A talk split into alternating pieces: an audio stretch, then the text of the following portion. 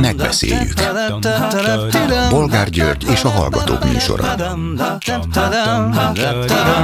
A műsor telefonszámai 061 387 84 52 és 061 387 84 53. Jó napot kívánok a Klubrádió mikrofonjánál, Bolgár György. Mai műsorunkban beszéljük meg, hogy fai alapú, magyar ellenes bosszú az alapítványi egyetemek kizárása az Erasmus programból. Ezt volt képes mondani Gulyás Gergely, a kormány legcsendesebb, legmérsékeltebb hangú minisztere a mai kormányinfón. Érdemes izlelgetni a kifejezést, mert azt jelenti, hogy az Európai, Európai Unió többi 26 tagállama sima fajüldöző, rasszista, a magyar fajt diszkriminálja. Tudja Gulyás, mit beszél? Tudja. De akkor miért csinálja? Mert a főnöke pár hónapja már nyilvánosan értekezett a nem kívánatos fajkeveredésről Európában? Lehet, hogy egymás közt már fai alapon értékelik a nemzetközi politika eseményeit? Hova vezet ez? Minket? Következő témánk, hogy közben Orbán Viktor a Magyar Kereskedelmi és Iparkamara rendezvényén azt állította, hogy a magyar gazdaságnak a következő években mintegy félmillió új munkás kézre lesz szüksége, és ha nem lesz elegendő magyar munkaerő, zárójel, már most sincs, akkor vendégmunkásokra, mint ahogy már évek óta több tízezer dolgozik Magyarországon, teszem hozzá én. Igaz, mint mondta, csak meghatározott időre fogják őket beengedni. Ezzel nyugtatva meg a fajok keveredésétől nyilván nagyon aggódó hallgatóságát. Ugyancsak Orbán beszédéből érdemes kiemelni azt, hogy az ukrajnai háború szerinte csak a felszín, mert a háború valójában alkalmas eszköz arra, hogy teljesen újjáalakítsák Európa hatalmi szerkezetét. Vagyis ezek szerint, bár nem mondta ki, de nem is az oroszok robbantották ki a háborút, hanem nyilván azok, akik át akarják alakítani az európai hatalmi szerkezetet, tehát az amerikaiak, akik mit is fognak csinálni? Hát Orbán szerint azt, hogy az első menetben leválasztják Európát az orosz gazdaságról. Ukrajnából és Lengyelországból pedig kialakulhat egy olyan közép-európai gazdasági központ, amely a lakosságát tekintve nagyobb lesz, mint Franciaország vagy Olaszország, sőt Németországgal is fölveheti a versenyt. Hogy mi a bánat? Amerika háborút robbantat ki az idióta Putyinnal, akinek fogalma sincs, hogy valójában az Egyesült Államoknak dolgozik, de miért is? És ráadásul még a németeket és a franciákat is tönkreteszi az amerikaiak kényére, kedvére, mellesleg az oroszok előnyére, hiszen nem bánnák, ha nem lenne két ilyen erős európai hatalom a közelükben. Szóval a világ első számú vezetőjét és politikai stratégáját hallották, vagy a 9,5 milliós Magyarország miniszterelnökét. Mit gondolnak aztán arról, hogy Kovács Zoltán nemzetközi kommunikációs államtitkár szerint Magyarországon a legtisztább a sajtó szabályozása egész Európában, a nyugat-európai sajtó pedig nem független. Majd a magyar huszárok felszabadítják őket is. Tiszta sor. És végül beszéljük meg, hogy a Blick értesülései szerint Varga Judit igazságügyi miniszter és férje azért nem vált el már két évvel ezelőtt, mert a választási kampányban szóltak nekik, hogy most talán nem kéne. Így válik egy vállás egy abszolút magánügy politikai ügyé, éppen ők teszik azzá. Telefonszámaink még egyszer 387 84 52 és 387 84 53. Háló, jó napot kívánok! Halló, jó napot kívánok! Nagyon meglep, hogy most újra beszélhetek önnel. Ja, tegnap önnel fejeztük be, csak nem, Igen. nem mondott el Igen. mindent, amit szeretett volna. Igen, hallgatom tovább. Igen, hát tulajdonképpen annyi új témája van, hogy hogy nem, nem merek belekezdeni. Csak, csak annyit hadd rögtön az első témához, hogy azt kéri, hogy izzelgessük a, hát én nem szeretném izzelgetni, jó? A Gulyás Gergely mondani valóját ha mód van hát, rá. Nem, nem kell ízlelgetni, persze, ezt csak azért mondtam, hogy gondolkozzunk el rajta, hogy hát mit, be, mit beszélnek ezek az emberek. Mit? Hát ez az, ez az, Ez az. No, szóval ehhez nem szólok többet hozzá a mai felvetett témákhoz, mert amiket én ugye nem terveztem a telefonálásomat, tele, na, telefonálásomat már akkor sem, és nem tematizáltam itt a mondani valómat, csak mégis el szeretném mondani, ha szabad, hogy azok régebbiek. Hogyne. Jó, akkor visszatérnék ugye a Földi Judit és a Gyurcsány Ferenc, mert hát először csak a Földi Judit vetődött fel, azzal kapcsolatban mélyen kielemezte az, az első hozzászóló hölgy, stb. stb. Akkor a Szepesházival kapcsolatban én elmondtam a megjelent posztolást, hát ezt nem szeretném. Igen. Erről meg volt a, elmondtam a véleményemet, úgyhogy csak hogy itt fejeztük valahol igen, be a igen, igen, igen. beszélgetést, azért mondtam ez újra, és mondtam, ja igen, és a Donát Annához telefonáltam be életemben először, még nem tudom mikor, amikor a Donát Anna mm, hát szép beszédét elmondta, amikor megválasztották és miniszterelnökké akar. Na mindegy, szóval valami Szóval ez amikor új útra akarja vezetni az országot, ezt a beszédet, útra, igen. Ez az, ez az, ez az, hogy új útra akarja vezetni, és ö, akkor én rögtön, hát ö, azt kicsit ö, furcsának találtam, hogy ugyanazt a cél tűzte ki, amivel ami hozzájött hozzá egy ilyen információ, amit megtudtam tegnap, hogy 2000 milliárd forintot költött a kormány arra, hogy a, a Gyurcsány Ferencet lejárassa. Hát ugye ez egy hallgatónak a számítása Igen. volt, de ha összeadjuk ezt az elmúlt 13 évet, akkor nagyjából stimmel. Még, még talán többet is. Igen, és most ha hozzá csatolom, hogy a Donát Anna is ezzel kezdte, tulajdonképpen, hogy a Gyurcsány kezdve elszapulni, emlékszik rá, hogy reggel, délben, este, stb. No, ezt nem is ismételném el újra. Szeretném mindenképpen annak a külföldi úrnak, magyar úrnak a mondani valóját kiemelni, és minden ember számára szinte kötelező kis elolvasmányként odaadni.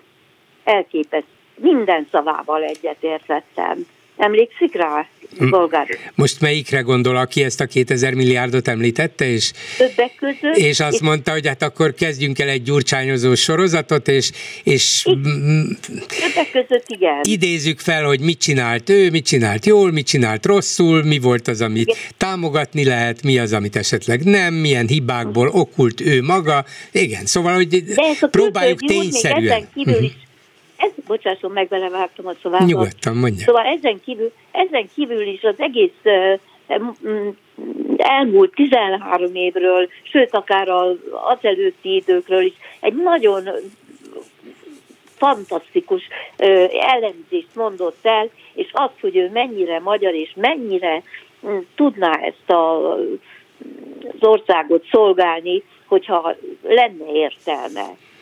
A Dávid Ferenc, Ferenc beszélt aztán mindent, ami, ami elmondható volt a gazdaságról, amivel abszolút egyet, de mondom, ezt a külföldi útra uh-huh. történt Igen. beszélgetést, ez nagyon-nagyon mm, Ajánljuk a hallgatóinknak, Ajánl, és, nagyon ajánlom. És lehet, hogy érdemes visszatekinteni erre igen, az elmúlt... Igen, én is majd meg elmúlt, hallgatni. 20 évre, 2022-től, vagy 2002-től 2023-ig, hogy mi történt a Megyesi Gyurcsány bajnai időszakban, és Orbánék hogyan szedték Igen. ízekre, darabokra a Gyurcsányt, és csináltak Igen. belőle közellenséget. Igen, érde, Igen. érdekes. Igen.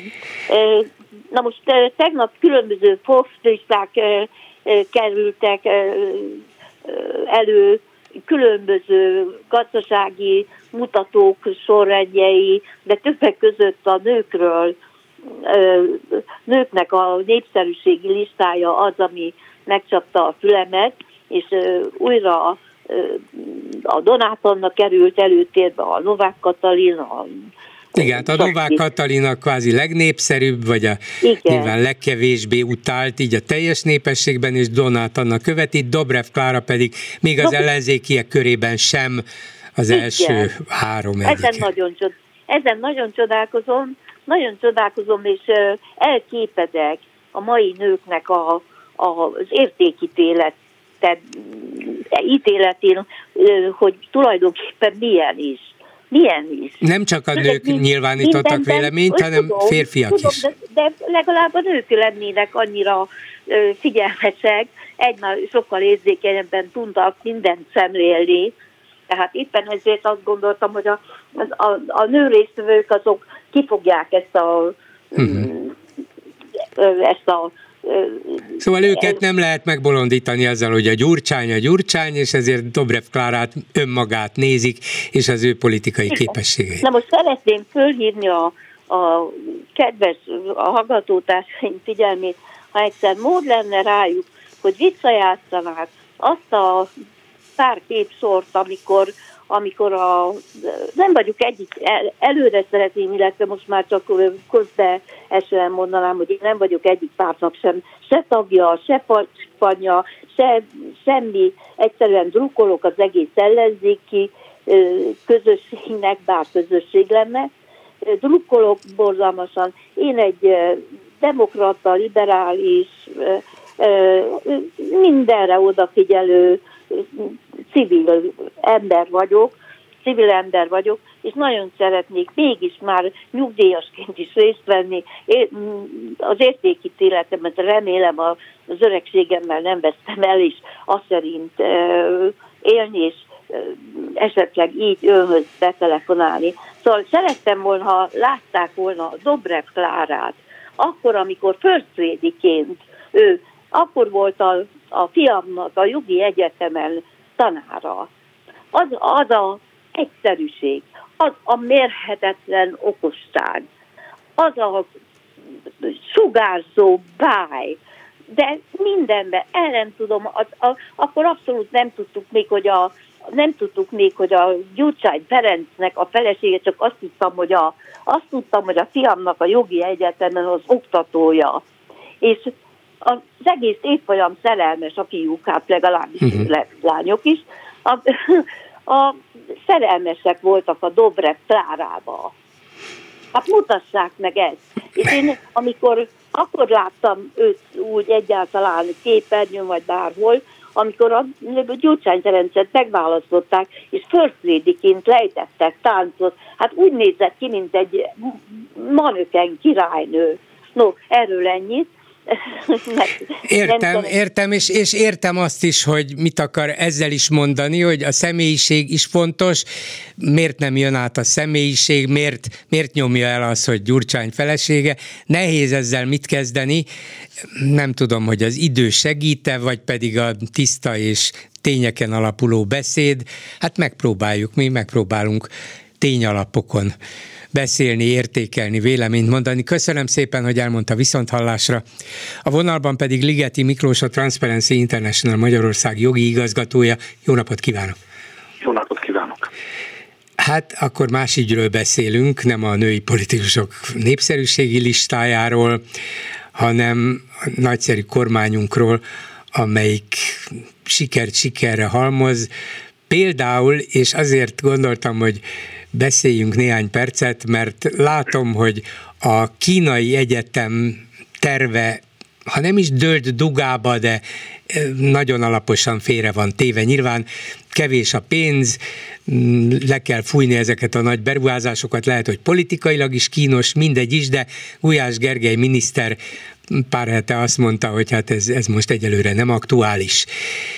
Viszont láttam erről egy összefoglaló cikket, és önre hivatkozva azt írják, hogy ha most meg akarnák szüntetni ezt a bizonyos Fudan Hungary Egyetemért alapítványt, amely, amelybe beleraktak több tíz milliárd forintot, akkor ez nem fog menni, mert a Fidesznek sikerült magánalapítványosítani nem csak ezt a még nem is meglévő egyetemet, hanem a magyar egyetemek 80%-át, hogy onnantól kezdve már lényegében a kormány, az állam sem szólhat bele, hogy mit csinálnak az alapítványok. De hát ez még egy nem is működő egyetem. Akkor is azt csinálnak a nekik adott pénzzel, amit akarnak? Igen, ez, ez valóban így néz ki, tehát ez a közfeladatot ellátó közérdekű vagyonkezelő alapítványnak nevezett furcsa konstrukció, ez nem olyan, mint az összvér, ahol ugye tudni lehet, hogy lóból meg szamárból származik, hanem inkább olyan, mint a ló darázsa, ahol azért nem lehetünk benne biztosak, hogy tényleg ló meg darázsa két szülőpár. Minden esetre összegerebjézte a kormány, illetve 2021-ben annak idején a parlament kormány többsége, kormányoldali többsége azokat a szabályokat, amelyek kényelmessé és ellenőrizhetetlenné teszik a vagyonfelhasználást ezekben a furcsa jogállású szervezetekben, mert közjogiak annyiban ezek az alapítványnak nevezett konstrukciók, amennyiben egy csomó közpénzt kapnak, közfeladatot kell ellátniuk, és úgy gazdálkodnak, mintha nemzeti vagyonkörbe tartoznának. Magánjogi jellegű alapítványi típusú a szabályozásuk a formai értelemben vett jogállásukat tekintve, pedig az alapítvány az egy nagyon sajátos polgári jogi, magánjogi megoldás, ami arról szól, hogy az alapítónak egyszer csak kipattan a fejéből az ötlet, hogy most valami jó és helyes célra a saját vagyonából jelentős összeget áldoz, méghozzá úgy, hogy ennek a vagyonnak legyen egy önálló kezelőszerve, ez ugye a kuratórium, és legyen önálló jogalanyisága, személyisége szerezhessen jogokat, kötelezettségeket, tudjon tehát támogatást nyújtani, anélkül, hogy az alapítónak, a vagyonjuttatójának minden egyes alkalommal saját magának kellene a szerződéseket tudjuk aláírni, ez meg az alapítvány. Ez hát, történt konkrétan a kekvákkal is, hogy magánjogi alapítványnak tűnnek, miközben ki vannak stafírozva közpénzzel, és hát a magánjogi alapítvány az meg úgy lett kitalálva, hogy az alapítónak egyszer lehet jó gondolata, de azt már nem gondolhatja meg később, hogy akkor á, mégis kérem vissza, becsukom ezt az egészet, nem akarok olyan jó fejlődni, nem adok pénzt a szegény sorsú diákoknak, meg kegyes célokra se juttatok, adják vissza nekem a pénzt. Na ilyen nincsen. Na de ön jogászi fejjel remekül gondolkozik, ezért is beszél nálunk olyan sokszor, hogy világosan elmagyarázza, hogy mit mond a jog, és hol vannak a buktatók, és így tovább. Igen, így van.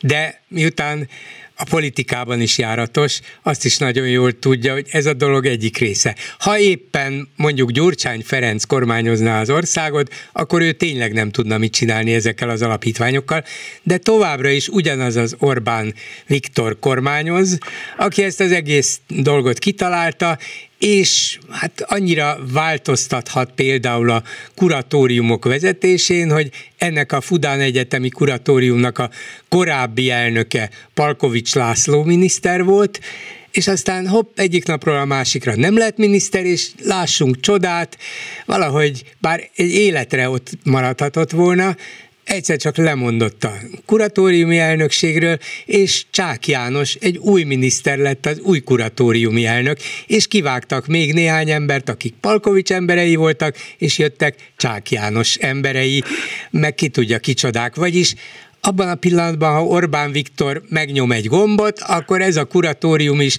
egyből föláll, vagy egyből azt mondja, hogy hát van ugyan néhány 10 milliárd forintunk, de szeretnénk nagy tisztelettel fölajánlani a mi kormányunknak, mert neki nagy nagyobb szüksége van rá. Igen, hát ez megint nagyon nehezen értelmezhető tisztán ö, jogi eszközökkel. Egyébként azért a szögezzük le, hogy Palkovics Lászlót aztán hirtelen a Győri Egyetemet működtető alapítvány kuratóriumának a tagjai érezték úgy, hogy az, azonnal taggá, mi több elnökké kell fogadni. Egy életre, egy életre, mert olyan egy fontos. Életre, igen. Van. Most mondhatnám azt, hogy én egész egyszerűen kikérem magamnak azt, hogy szerkesztő úr ezeket a független és autonóman működő alapítványi testületeket Orbán Viktor csettintésére pattanó marionett figuráknak nevezi, hát arról nem tehetnek, hogy egyszerre jutnak olyan gondolatok az eszükbe, amik egyébként történetesen jól jönnek a kormányfőnek, mert ők ezt nyilván autonóm módon találták ki, hogy amikor megy az előző főnökük, akkor mennek ők is, és ha jön az új főnök, akkor annak az emberét választják maguk közé, de mondjuk az ércelődést félretéve. Itt most találkozik egymással valahol a magyar államvezetés utóbbi 10-12 évében egyre komolyabb törekvésként megjelenő személyes uralom iránti vágy azzal a intézményes megoldással, ami azért a mi nyugatias, Európai Uniós tagságból fakadóan is hogy mondjam, körbeékelt jogrendszerünkben még mindig jelen van. Mert ebben a pillanatban még jelenleg még működik az, hogy a miniszterelnök vagy az államvezetés legfelsőbb köréhez tartozó befolyásos emberek a kuratóriumoknak, a KEKA kuratóriumok tagjainak a hogy mondjam, mozgását, döntéseit legalábbis bizonyos körben befolyásolni tudják. De elvileg erre nincs intézményes megoldás. Tehát miután megalapította az állam, a kormány ezeket az alapítványokat, és a kormány, illetve egyes miniszterek benyomták a kuratóriumokba az első garnitúrát, az első vezetői garnitúrát. Onnantól kezdve ők a törvény meg az alapítványok alapítókirata értelmében gyakorolják a vagyonkezelés, vagyonfelhasználás alapító jogok teljességét és csak ők és csak sajátok dönthetnek. De arról is dönthetnek mondjuk Csák János elnökletével, hogy hát miután úgy tudjuk, hogy nem lesz kínai egyetem Budapesten, bár nagyon szerettük volna, nem biztos, hogy így van, csak induljunk ki ebből, ezért úgy döntött a kuratórium az én vezetésemmel, hogy megszünteti ezt az alapítványt, és visszaadja a pénzt annak, akitől származik.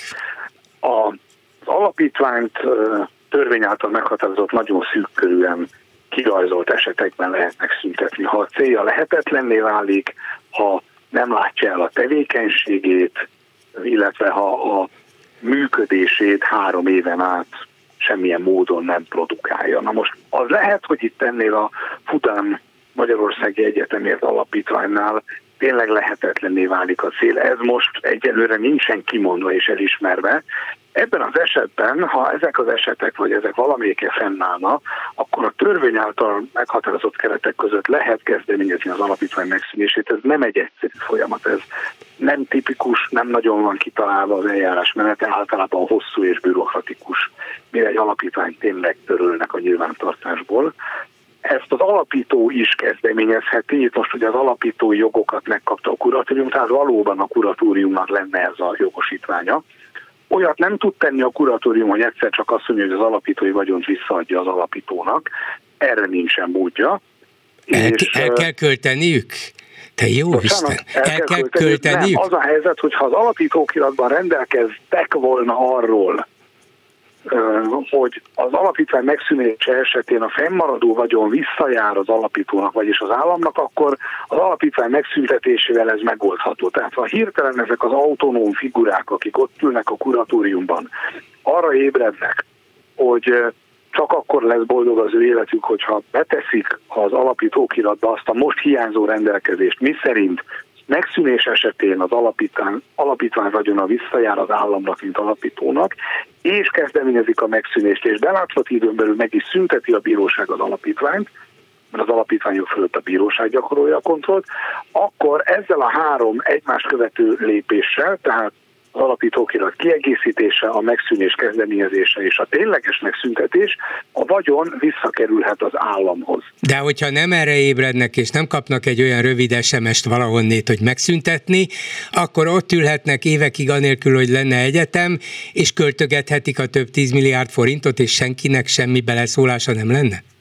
Nagyjából így van, de elvileg a felügyeleti hatóságok, törvényesség ellenőrzés gyakorló szervezetek ügyészség és bíróság észlelhetik, hogyha legalább három éve nem fejtik ki a tevékenységét az alapítvány, vagy mondjuk ha módosulnak a törvények, és azt mondja ki egy következő törvény, hogy itt Fudán Magyarországi Egyetem nem lesz, tehát ez az alapítványi cél ez törlődik és lehetetlenné válik, akkor kezdeményezhetik a főhatóságok is a megszüntetést, de ebben az esetben is még mindig hiányzik az a passzus, hogy az alapítói vagyon az járjon vissza, az alapítónak kerüljön vissza az államhoz, amely, ha nem így van, akkor egyébként a bíróság fog a megszüntetés során dönteni arról, hogy ki lesz a vagyon. Nyilván a bíróságnak megköti a kezét és a mozgásterét szűkíti a törvény, csak másik alapítványnak vagy egyesületnek, adhatják ezt a vagyont, amelynek azonos vagy hasonló közérdekű célja van. Mondjuk Fután Magyarország Egyetem alapítása viszonylag kevés egyesületnek és alapítványnak tartozik a közérdekű céljai közé,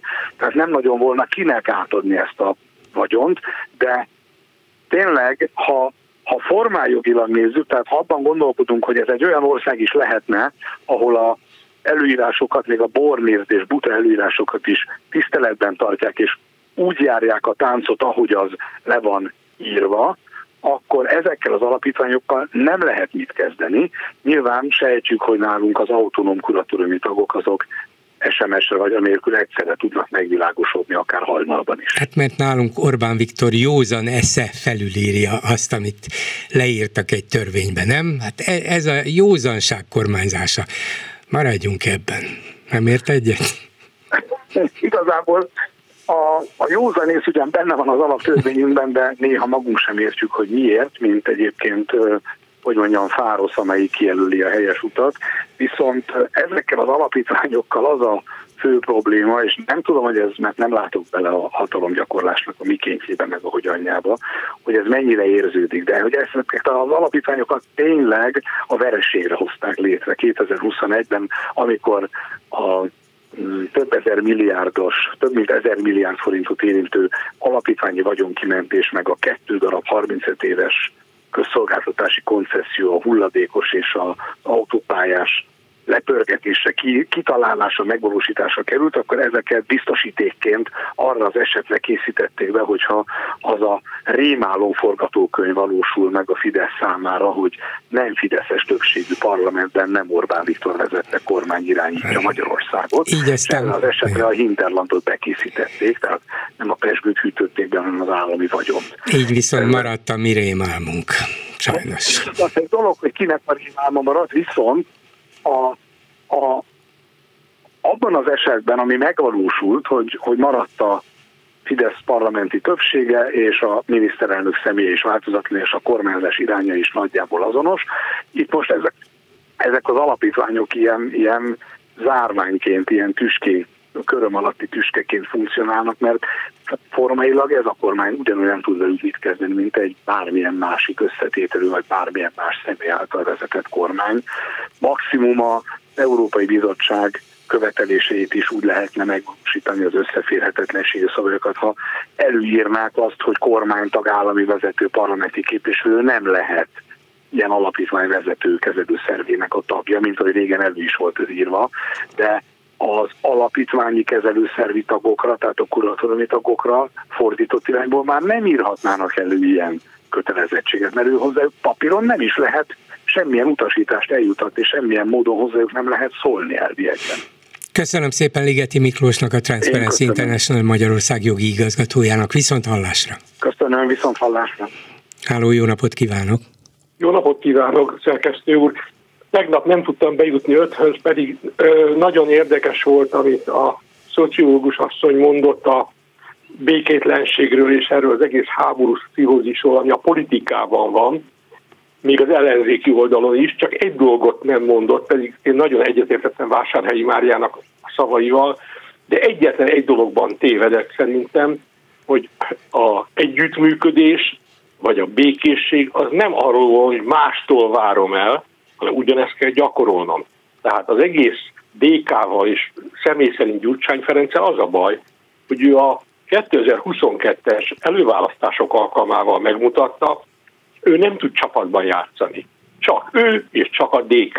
Ez a kizárólagosságra törés mindenféle együttműködés lehetetlenné tesz. Később próbálta foltozgatni ezt, de az első spontán ezer méter mérő jövő gesztusai, szavai, tettei megvilágították, ő nem képes erre. Tehát ő lehet egy millió szavazó birtokában, lehet egy millió kétszázezer, elérte a plafonját, és akkor mi van, amikor két és fél millióra van szükség? Hát Tehát ki tudja, hát, az, ha, hát ha eléri a két és fél milliót, nem látjuk még a végét. Ez egy elméleti hát persze, persze, az.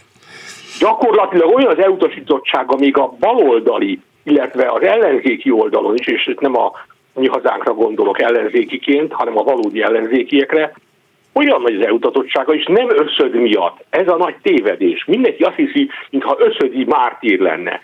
Összödben nekem semmi bajom nem volt vele, azon kívül, hogy könnyelmi hülyeséget csinált. Nem a tartalmával volt a gondom. Az igazi problémám azzal van, amit a kormányzásban csinált. Az a kapkodó, össze-vissza korrupciókkal tűzdelt. Tehát hogy mondjam, az a probléma, hogy ő, mint miniszterelnök olyan rosszul szerepelt, és ez eddig soha nem kért elnézést, nem ismerte el, ő mindig az összödért kért, hogy hát az lehet, hogy nem volt szerencsés, de nem az összödről van szó. Arról az évekről, amit ő miniszterelnökként töltött el, és amilyen módon kihátrált a kormányból. Nagy nehezen, késve, és a bajnai már tűzoltásként nem is tudta helyrehozni azt a sok évi kár. Uh-huh. Ez az egyik dolog, amit szerettem volna mondani. A másik, hogy most az alapítványok kapcsán éppen a Ligeti Miklós nagyon szakszerűen elmondott, csak van egy probléma az egésszel, a jogi konstrukció, meg a jogi megszüntetés, meg egyéb dolgok mellett. Ha valamit nem akar a kormányfő, már pedig mindent ő dönt el egy személyben, akkor az nem fog megtörténni. Törvénysértő, alkotmánysértő, európai normákkal ütköző nem érdekli. Ő bevállal mindent a mi adópénzünk terhére, hogy elessünk, mag, drágábban kell valutát váltani, árfolyam kockázat, magassága miatt rosszabbul tudunk kereskedni, rosszak a cserearányaink, mindent bevállal a mi terhünkre, hiszen ő él, mint Marci hevesen abból a ö, hogy mondjam, a nevére vett vagyonbirtokosaként, hiszen nevetséges, hogy ő egy vagyontalan ember, és egy milliárdos kastélyban lakik most is felcsút mellett. Szóval ezek az álszent dolgokkal nem kell, a valósággal kell foglalkozni. Ő csak akkor fog kihátrálni, ha erre kényszerítik. Nem csak pénzzel, hanem a politika elletetlenéssel, ha saját hívei is föllázadnak, ettől mi nagyon távol vagyunk szerintem. Tehát Orbánt ezért nem lehet törvényesen leváltani, mert ahhoz az kéne, hogy legyen egy Brutus, aki azt mondja, hogy Cézár nem. De nincsenek Brutusok. Ki kéne írni, pályá, ki kéne írni pályázatot, valami Brutus pályázatot, nem? 135 bátor képviselő van a parlamentben, aki a saját anyját eladná egy gomnyomással, csak hogy a főnöknek megfeleljen. Hát ezektől nem fogunk kapni megoldást. Ez csak úgy lehet, ha addig rohad a rendszer, ami a mi bőrünkre megy persze, ugye nem kapják meg a pénzt évvégén se, összeomlanak egy csomó terv, amit akartak, és akkor már belül erjed a rendszeren, a neren belül kell erjednie. A neren kívüli erők, pláne ilyen önző módon, ahogy nem csak a DK, csak a DK, mint legerősebb, nagyobb felelőssége van. De a többi párt is hasonló mentalitású, csak saját magukról tudnak gondolkodni. Az ország sorsa, meg a közjó, az csak duma. Senkit nem érdekel, mert akkor nem így cselekednének. Nem azt kell nézni, hogy mit beszélnek, hanem mit cselekszenek. És a cselekvés, vagy a cselekvés hiánya, az, az az, ami a bizonyítvány kiállítja. Ezt akartam Igen. Köszönöm, Köszönöm szépen, uram, viszont hallásra. A vonalban pedig Kunhalmi Ágnes, az MSZP társelnöke. Jó napot kívánok! Jó napot kívánok! Először egy személyes dolgot hadd kérdezzek. Tegnap hozták nyilvánosságra a medián közvélemény kutatását a legnépszerűbb női politikusokról, legismertebb és legnépszerűbb. Az ismertek között jól áll, mert az ország háromnegyede ismeri önt, de ez a népszerűségben nem mutatkozott meg, mert nem csak, hogy Novák Katalin a legnépszerűbb vagy legkevésbé elutasított, utána jön Donát Anna, Varga Judit, Cseh Katalin, Kálmán Olga, Szabó Tímea, és csak utánuk jön ön. Nem esik, ez, nem esik ez rosszul ilyenkor, hogy hát jó, jó, én ismerem magam, ismerem a hibáimat, ismerem az erényeimet, de így látnak engem? Nem esik e, rosszul, igazából én arra vagyok büszke, hogy kétszeres egyéni győztesként visszafordítottunk a csapattal és a 18. kerületben az ottani közösséggel együttműködésben egyébként a Fidesztől egy körzetet. Nyilvánvalóan Szerintem sokszor máshogy látom én a NER-nek a folyamatait és a lehetséges receptjét annak, hogy hogyan lehetne megbuktatni ezt a rendszert, vagy egyáltalán hogyan lehet megmaradni, mert ma megmaradni is az ellenzéknek és a baloldalnak, a szervezetünknek, az MSZP-nek is sokkal nehezebb, mint annó esetleg kormányra kerülni, de azt tudni kell, hogy minél ismertebb vagy, annál inkább alacsonyabb a népszerűséged sok esetben, hiszen akkor már az ismertségben a Fidesz szavazók húznak visszafelé, de nem népszerűségi versenyt kell nyerni, hanem bizony azt a konstrukciót kellene összeraknunk közösen, és hát itt az előző úrnak már bekapcsolták, és hallottam, amit mondott, hogy bizony-bizony vannak, akik ezt megértették, és nem csak beszélnek róla, hanem cselekszenek is. Én nem véletlen, hogy az MSZP tárgyalóasztalhoz hívta a következő önkormányzati választás választások érdekében a többi pártot, tehát az MSZP ebben cselekvőként lép fel, felismerve azt, hogy a NER-ben nem hogy könnyebb lenne a demokratikus ellenzék pártjainak, hanem nehezebb, hiszen függőségi viszonyok millióit alakítva ki a Fidesz, egy olyan torz berendezkedést alakított ki, ahol még egyszer mondom, az életben maradás is elképesztő erőfeszítéseket vesz igénybe. Igen, ez lenne a fő témánk ebben a mostani beszélgetésben, de hát látjuk, hogy a Demokratikus Koalíciónak és Gyurcsány Ferencnek más a túlélési, vagy legyünk optimistábbak a győzelmi stratégiái, vagy stratégiája, mert mert úgy látszik, hogy érzi azt a bizonyos erőt, ami mindenképpen a többi ellenzéki párt fölé helyezi őket, egymás után sok közvéleménykutatásban, és nem csak abban, hanem más ellenzéki pártok politikusai számára is a DK jelenti a vonzerőt, egymás után jelenti ki, hogy ott úgy látják, hogy van szervezettség, van határozottság, vannak konkrét célok, vannak konkrét munkák, és ezért jönnek a Jobbiktól kezdve az MSZP-ig, a Momentumtól a párbeszédig egymás után, és ez egy látványos siker a DK számára. Úgy látszik, remélik is, komolyan remélik, hogy lehet a DK egy még nagyobb párt, vagy még nagyobb párt, és aztán majd valahogy újra rendeződik az ellenzéki térfél. Amit nem látok, azon kívül, hogy hallom öntől például, hogy üljenek már össze az ellenzéki pártok, hogy a többi ellenzéki párt nem tud válaszolni erre a stratégiára. Lehet, hogy a DK stratégiája jobb lesz, mint az e- többi ellenzéki párté, de nem látom a többi ellenzéki pártét. Van? Én, én egyrészt az MSZP-ről tudok beszámolni, másrészt meg nyilvánvalóan látom a folyamatokat, de szállazzuk ketté a dolgokat, vagy legalább három dolgot említett egyben. Egyrészt azért azt elmondanám, hogy bár óriási erőfeszítéseket tesz a demokratikus koalíciós politikusaik, hogy mindenkit megkeresnek, mindenkit. Ez ugye ez már nyílt titok, sőt nem is titok, hiszen beszámolnak róla a politikusok, akik átmentek azok is, hogy igen, felhívták őket, ajánlatot tettek, így, mond, így, így ezt mondták, azt mondták, nem csak politikusokat keresnek már, hanem jogászoktól elkezdve irodavezetőkig, tehát már, már lényegében azt mutatja ez az egész, hogy nem a ellenzéki tábornak a bővítése a cél, hanem ahogy ön is fogalmazott, egy relatív előnynek a ki, ki vagy megszerzése. Kihasználása és növelése, nyilván erről van szó. Van, egy, egy relatív dolog, miközben, és azt kérdezi, hogy mi az MSZP stratégiája ebben, mi a többi párt stratégiája ebben. Én ahogy válaszoltak a pártok nekünk, én azt látom, leszámítva az LMP-t és a DK-t, a többieknek is a stratégiája az, hogy akkor, amikor már elég közel vagyunk a választásokhoz, amikor a Fidesz összevonja az önkormányzati választást és az európai parlamenti választást, nem véletlenül, amikor a szezonnyitó parlamenti beszédében Orbán is elmondja, hogy tulajdonképpen az egész önkormányzati választást is a háború, a brüsszelezés, az identitáskampány fogja meghatározni, és nem engedi, hogy a települési polgármesterek elmondhassák, hogy a kormányzati megszorítások ellenére micsoda szociális programokat hajtottak végre, védve a lakosságot, akkor a többi párt stratégiája azzá válik, hogy gyerekek ebbe a rendszerbe amúgy is sem tudunk úgy versenyezni, mint 2010 előtt, mert nagyon torz a rendszer, nincs szabad nyilvánosság, közel vannak a választások. A mi stratégiánk az, hogy fogjunk össze, egy, őrizzük meg a 2019-ben fölállt önkormányzati demokratikus városvezetéseket, és próbáljuk meg minél több helyen visszaszorítani a Fideszt, mert nincs 26 az ellenzéknek, üzenem mindenkinek, aki egyébként miniszterelnök jelölt jelölti babérokra tör, hogy nincs 26-24 nélkül. Nem hagyhatjuk elveszni az önkormányzatainkat. Nem hagyhatjuk, főleg egy ilyen erőforrás hiányos, és azok a lakosok, akik itt laknak, milliók laknak ezeken a településeken, őket nem hagyhatjuk baloldali, demokratikus, zöld és szabadelvű gondolkodás nélkül, és most már ott ugye meg is valósulnak ezeken a településeken az, amit egyszer majd mi talán kormányon is meg tudnánk együtt csinálni.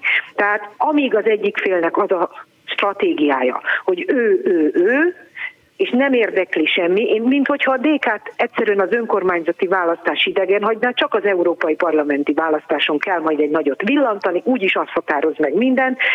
Láttam már ilyet 2006-ban, és visszatérek arra az úrra, aki előttem szólt, hogy bizony-bizony követtünk el hibákat, amikor, és itt többes számba beszélek, meg egyes szám vagy többes szám első szemébe annyiban, hogy nyilván a mi miniszterelnökünk volt Gyurcsány Ferenc, amikor hagytuk az önkormányzatokat, hogy nem kell megnyerni az önkormányzati választást 2006-ban, óriási visszaszorulás volt a hazai baloldali tábornak, azon bázisnak, aminek most meg kellene lennie ezzel a mérhetetlen jobboldali Fideszes túlhatalommal szemben.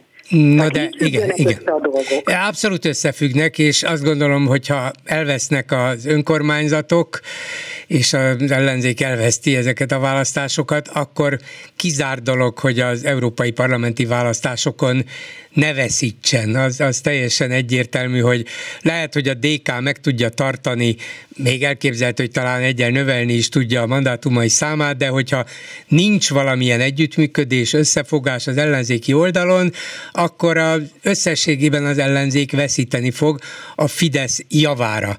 És ha ez lesz a kettős üzenet, akkor, akkor nagyon-nagyon satnya reményekkel indulatnak neki 2026-ra. Szóval ezért is kérdezem, hogy azon kívül, hogy üljenek le, persze ez volna az első lépés.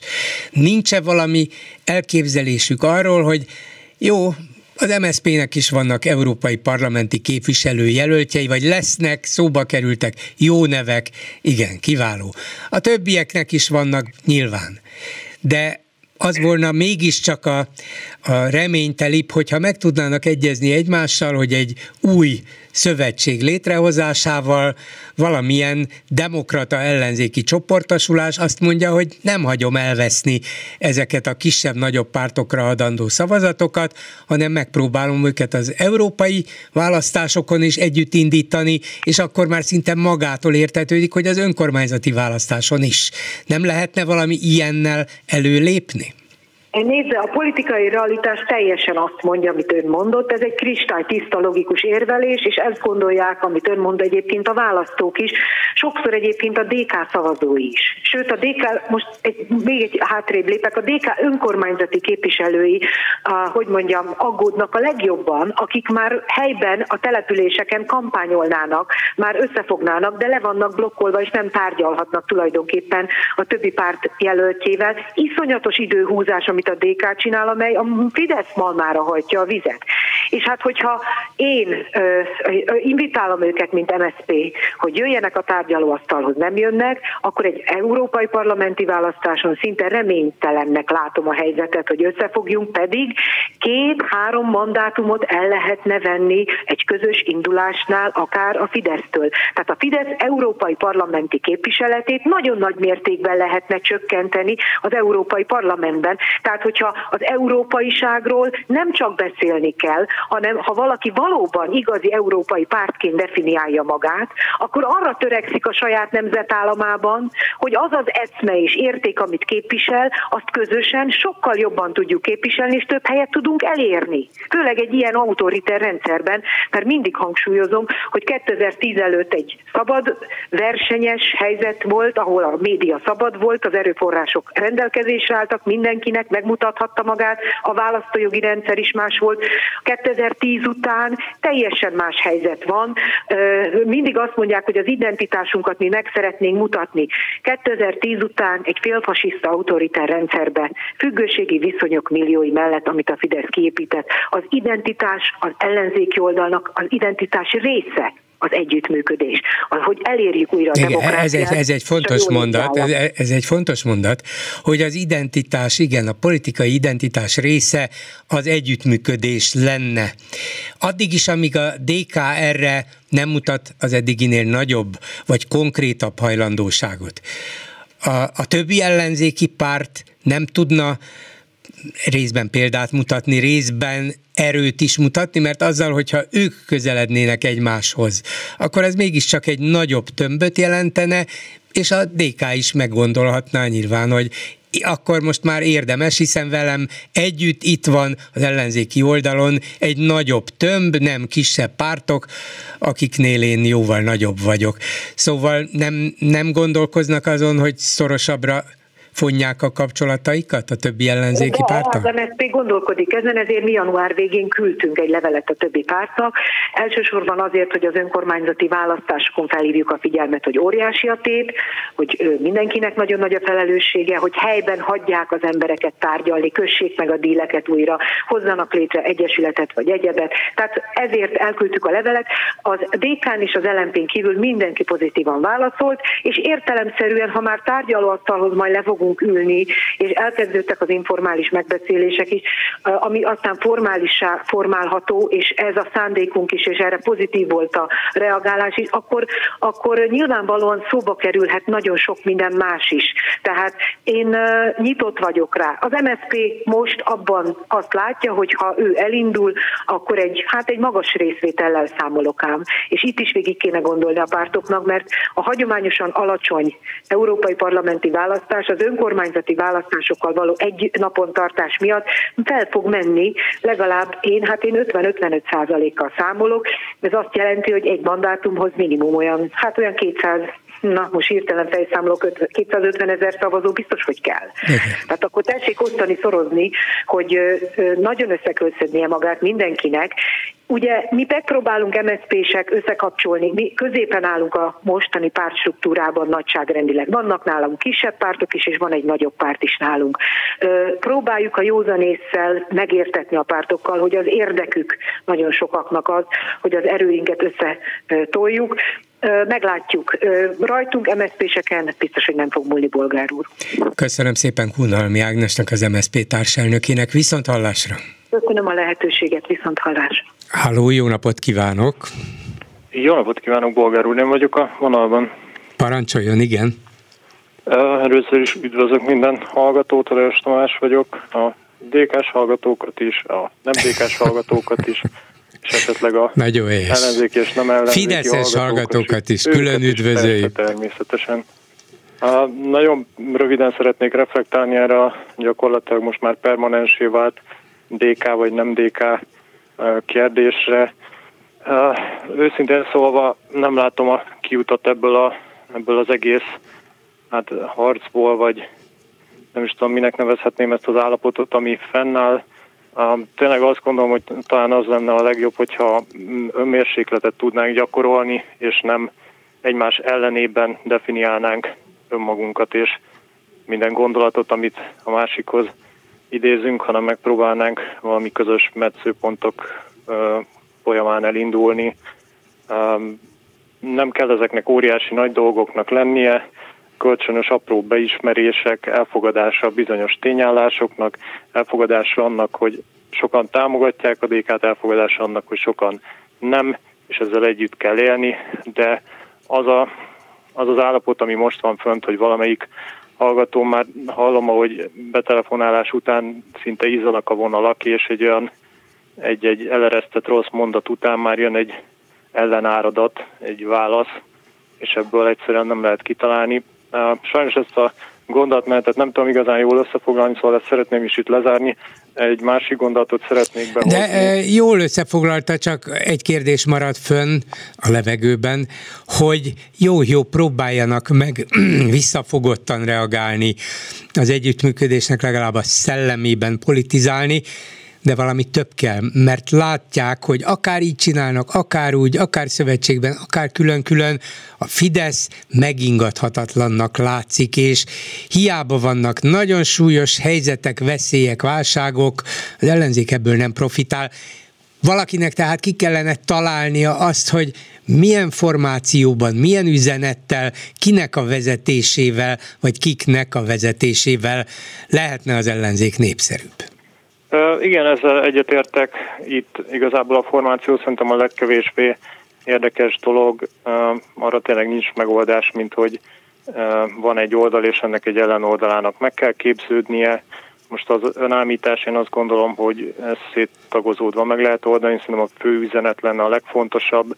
Továbbra is, hogyha az aktuál politikai kérdéseket megnézzük, hogy mik, mik azok a témák, amik naponta közszájon forognak, nagyon kevés uh, hogy mondjam, produktív és előremutató gondolat kerül be a közbeszédbe, és sajnos mi sem arról beszélünk, hanem arról, hogy az egyik mit mondott, hogy mondott a másiknak, esetleg hogy húzta magá, hogy ölelte magához, hogy nem, és sajnos ez, ez az, amiből nem látom a kiutat. Tehát, hogy én őszintén hiszem abban, hogy el kéne kezdeni most már elővenni témákat, hogyha példát is kellene mondanom, akkor azt mondanom, hogy az oktatással kapcsolatban egyébként rendkívül sok mindenről lehetne beszélni, nagyon előremutatóan, és itt is maximum a szabad tankönyvválasztásig megyünk el, ami már szintén egy szinte mantrává ö, változott, de el lehetne mondani azt, hogy az informatika oktatást milyen szinten lehetne erősíteni, az egyes iskoláknak az informatikai hozzáférését, a diákoknak az informatikai hozzáférését, hogy lehetne bevonni a tananyagba akár a testnevelés keretein belül az egészségtudatos életmódot tanulni, akár a táplálkozásról, a mozgásról, a helyes testtartásról, hát hányan végzünk ülőmunkát, és iszonyatos végtapfájdalmaink vannak, és erre is vannak egyébként de, nagyon jó de ezt dolgok. Biztos, az, amire... biztos, de ezt a Fidesz is meg tudja csinálni. Attól, hogy ez egy önkényuralmi rendszer, még lehetnének ilyen racionális megoldásai, hogy például a helyes testtartásról, vagy mm, tágítsuk ki, Igen, de... az egészség fontosságáról tanítsunk az oktatásban, ez, ez még önmagában egy diktatúrában is elképzelhető. Igen, de pontosan az, hogy nem erről beszélünk, és hogyha meg ezt feldobnánk, és elkezdődne egy, esetleg az ellenzéki oldalon egy ilyen diskurzus, és ezek bekerülnének, akkor a kormány kénytelen lenne erre reflektálni, és kénytelen lenne erre lépni. De mivel nem kerülnek be ilyen gondolatok a közbeszédbe, és nem kezdünk el erről diskurálni, hogy egyébként mennyire jó testnevelés órákat lehetne tartani, milyen módon.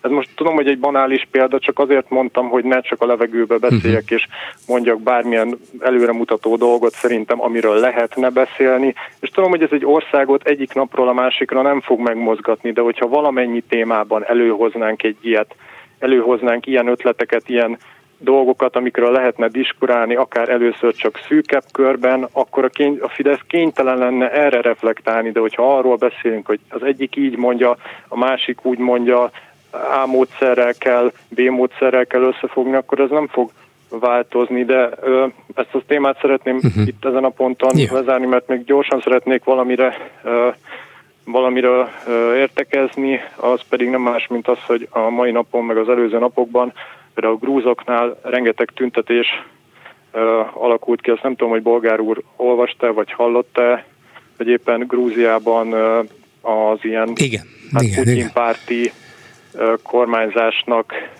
ö, tudhatóan elkezdek, elkezdtek tüntetések kialakulni, így gyakorlatilag teljesen orosz mintára hoztak egy törvényt, hogy a, Meg valakit kvázi magyar mintára is, mert igen, Orbán is igen, megcsinálta igen. ezt.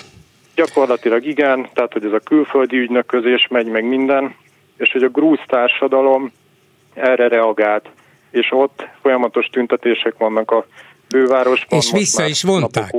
Vissza igen, is vonták. Igen, igen, és ez a lényeg, és vissza is vonták, és egy kicsit elszörnyűködtem ezen. Nekem van egy nagyon kedves grúz ismerősöm, és uh, amikor megismertük egymást, akkor beszélgettünk aktuál politikai helyzetekről, és jót nevettünk azon, hogy a krumpli osztogatás az mindkettőnk országában egy bevett uh, választási fogás, és akkor azon gondolkoztam, hogy fú, hát ennyire balkániak vagyunk, és most pedig azon gondolkozom, Kaukázusiak. Igen, helyesebben bolgár úrnak igaza van, és most azon gondolkoztam, hogy Grúzia ennyivel európaibb, mint Magyarország. Gyakorlatilag, hát igen, ha nálunk igen, egy igen. ilyen törvényt hoznak, semmi nem fog történni. Bár Néhány ezer, ezer ember elmegy ember. tüntetni, és nem tudja a kormányt meghátrálásra kényszeríteni. Igen, Igen, és muszáj lenne a saját immunrendszerünket valahogy felépíteni, mert az, ami történt, és amit a, azt hiszem hogy Zoltán mondott még a hét elején, hogy gyakorlatilag, és ez egy tapasztalat is, hogy már a hatalom mindent megtehet, ez, ez egy tényé vált, és az a baj, hogyha erre a társadalom nem képes reagálni, és velünk ellentétben egy közel sem európai, vagy kevéssé európai országban ilyen vehemes ellenállás van, akkor azért nem magunknak fel kellene tenni a kérdést, hogy hogyan tovább. Jó kérdés, jó példa volt. Köszönöm szépen. Viszontlátásra. Köszönöm szépen, szép estét, viszontlátásra. A telefonnál pedig Szabó Tíme, a Párbeszéd országgyűlési képviselője. Jó napot kívánok! Jó napot kívánok! és egy olyan témáról beszélgetnék önnel, amiről nem volna szabad beszélgetnünk, ön is így gondolja, Varga Judit igazságügyi miniszter vállásáról, és mégis beszélgetnünk kell, de előtte, ha már a hallgató is az ellenzéki pártok összefogásáról vagy össze nem fogásáról beszélt egy-két percig, és előtte a műsor jelentős részében, meg az elmúlt napokban is szó volt erről. Szóval önt, mint az egyik sajnálatos módon kis ellenzéki párt egyik vezetőjét kell kérdeznem arról, hogy van-e önöknek esetleg más ellenzéki politikusoknak elképzelésük arról, hogy hogyan lehetne valamilyen eredményesebb működési formát kitalálni méghozzá sürgősen a jövő évi választások előtt az ellenzék számára, vagy nézik néha dermedten vagy lefagyottan és tehetetlenül hogy a DK, mint a legnagyobb ellenzéki párt, kiemelkedik, és úgy gondolja, hogy ő megtalálta a megoldást, én leszek a legnagyobb és a legerősebb. Nagyon fontos kérdés ez, de ugye az áprilisi választás az olyan sokszerű élmény volt, hát nyilvánvalóan elsősorban az embereknek is, de a pártoknak is, hogy nyilvánvalóvá vált, hogy a pártok egyszerűen nem akarnak egyelőre arról beszélni, hogy hogyan kell összefogni. Én nagyon nem értek egyet, megmondom őszintén, azokkal a pártvezetőkkel, akik olyanokat állítanak, hogy az összefogás halott, meg soha többet ilyet nem szabad. A holdra szállás sem első alkalommal sikerült, hanem sokadik alkalommal mégsem mondták azt, hogy akkor soha többet nem próbáljuk meg. Az, hogy, hogy elsőre nem sikerült ez olyan formában, az nem azt jelenti, hogy maga az intézmény rossz, hanem azt jelenti, hogy a folyamat során hibákat követtünk el. Nekem meggyőződésem egyébként, hogy mindenki pontosan tudja, hogy a nap végén, miután nem változott azóta sem a választási rendszer, úgyis valamilyen formában együtt fogunk működni. Hogy ezt sokan ennek az ellenkezőjét azért állítják, mert hogy akkor most az a divatos, és, és attól remélnek szavazatokat, az is lehet, vagy, vagy egyszerűen tényleg nem akarnak erről beszélni. Én biztos vagyok abban, hogy már a közeljövőben meg fognak kezdődni olyan közeledések, tárgyalások, amik előkészítik például az önkormányzati választást. Ugye az európai választás, az európai parlamenti választás az egy teljesen más tészta, ott nyugodtan megtehetik, ugye az egy úgynevezett tisztalistás választás, tehát ott, ott, ott nyugodtan megtehetik a pártok, hogy, hogy külön-külön indulnak, igazából nincsen tétje a dolognak, ezt is szokták a pártok egyfajta megmerjettetésnek kezelni. Miután most ugye egyben lesz a az önkormányzati választással, ezért azt nem lehet megvárni, hogy na akkor nézzük meg, hogy ki milyen eredményt hoz az európai parlamenti választáson, és akkor majd akkora mellényel, amekkorára sikerült az európai választás, akkora mellényel ül le majd az önkormányzati tárgyalóasztalhoz is. Itt most egyszerre fog történni a kettő, tehát én azt gondolom, hogy hogy, hogy lesz, lesznek, tehát lesz mindenképpen együttműködés valamilyen formában, a formáját én sem tudom. A DK-ról pedig csak annyit, hogy már a választás előtt is a DK volt a legerősebb párt, ehhez képest például mondjuk az előválasztáson megmérettetésben a, a párbeszéd a DK-nak szinte az összes jelöltjét legyőzte mert az emberek ott azokban a körzetekben például a, a párbeszéd jelöltjét tartották alkalmasnak, akár említhetem Tordai Bencét Kámán Olga ellen, vagy éppen Dorosz Dávidot Dunakeszin. Úgyhogy én azt gondolom, hogy, hogy itt, itt sokszor a személy is, személytől is függ, pláne egy önkormányzati választáson nagyon sok függ az induló személyétől, mennyire beágyazott helyben, de én biztos vagyok abban, és szeretném ebben megnyugtatni a rádió hallgatóit is, hogy lesz valamiféle együttműködés. Hát jó, akkor térjünk át a kellemetlenebb, de mégsem elhallgatható témára, az igazságügyi miniszterasszony vállására. Ön tegnap a Facebookon fejtette ki, hogy legalább két oka van arra, arra hogy mégis írjon erről és vélemény nyilvánítson erről, bár abszolút magánügynek tartja ön is. Azóta kiderült egy harmadik is, sejteni sejthettük, de a Blick értesülésekre hivatkozva, amelyek nagyon is hitelesnek tűnnek, azt írta, hogy a, a házas pár már két évvel ezelőtt el akart válni, akkoriban voltak is erről hírek, de ahogy jött a választási kampány, szóltak nekik, hogy na ezt most tegyék félre, mert nem jönne jól a Fidesznek a választások előtt. És akkor itt a harmadik ok is. De mi volt az ön két kiinduló oka arra, hogy azt mondja, hogy ez mégiscsak a nyilvánosságra tartozik? Hát ugye mindenkettő a Fidesz álszentségét e, mutatja, tehát egyrésztről e, természetesen, ahogy írtam és ahogy ön is fogalmazott, az, hogy ki válik vagy ki nem válik, az, az alapvetően magánügy, semmi közünk nincs hozzá. De mégiscsak pont a Fidesz tette ezt a magánügyet közügyé azáltal, és akkor majd mindjárt kifejtem ezt ugye a, a, inkább a második pontban, hogy ő foglalkozik előszeretettel más politikusok, civilek, újságírók magánéletével. De mondjuk a, a, az első oknak inkább azt említeném, hogy azért van a, ez a Fidesz nevű párt, amelyik saját magát keresztény konzervatívnak minősíti, és tényleg a család egyetlen formájaként, ahogy az alaptörvényben is rögzítették, ugye a, a, az apa férfi, az anya nő, és a, a, a család szentsége az csak a házasságon keresztül valósulhat meg, ezt happy.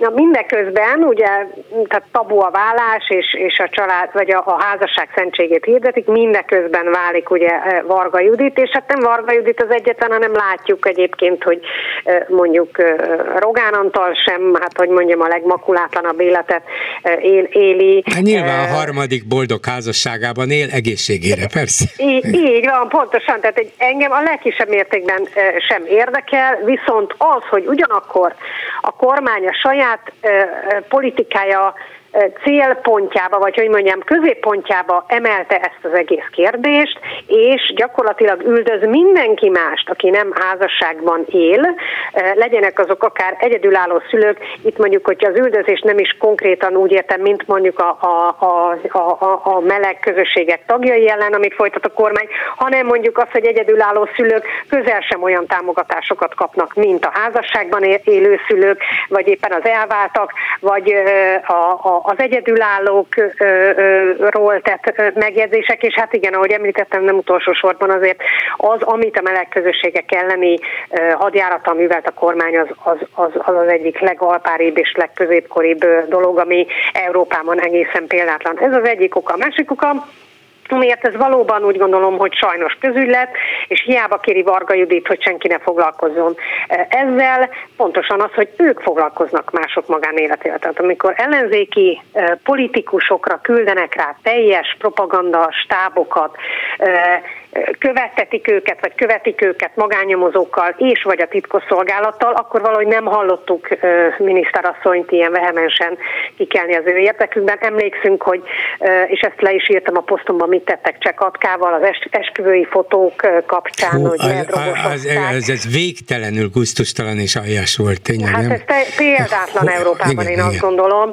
de még, még hogyha régebbre visszamegyek, mondjuk, hogy Vona Gábor ellen, hogy kezdtek egy egy szintén egy ilyen homoszexuális lejárató kampányt, azért itt családokat tettek és, és tesznek tönkre, miközben miniszterasszony meg azt kéri, hogy mi a másik oldalon meg tartsuk ezt, ezt tiszteletben. Szóval azért itt van egy nagyon-nagyon komoly álszentség, és én ebben a Facebook posztomban is azt írtam le, hogy amennyiben a kormány nem hagyja abba, hogy, hogy mások magánéletében vájkál megállás nélkül, akkor nem várhatja el ezt, hogy a, a a, a társadalom többi tagja vele szemben korrektül viselkedjen. Igen, itt most nem mondta el, de a posztjában megírta, és a hallgatók nyilván emlékeznek rá, hogy Jakab Péter akkor még a Jobbik elnökeként szinte naponta ki volt téve annak, hogy, Igen. hogy üldözték, figyelték, ki, hogy jön ki, milyen házból, hol volt, otthon volt-e vagy nem, a felesége mit tud, mit nem. Szóval valami egészen alpári útszéli hetszújságírás az, amit, amit műveltek, hogy lejárassák az ellenzék egyik pártjának vezetőjét, bizonyos értelemben még sikerült is, azt kell mondanom.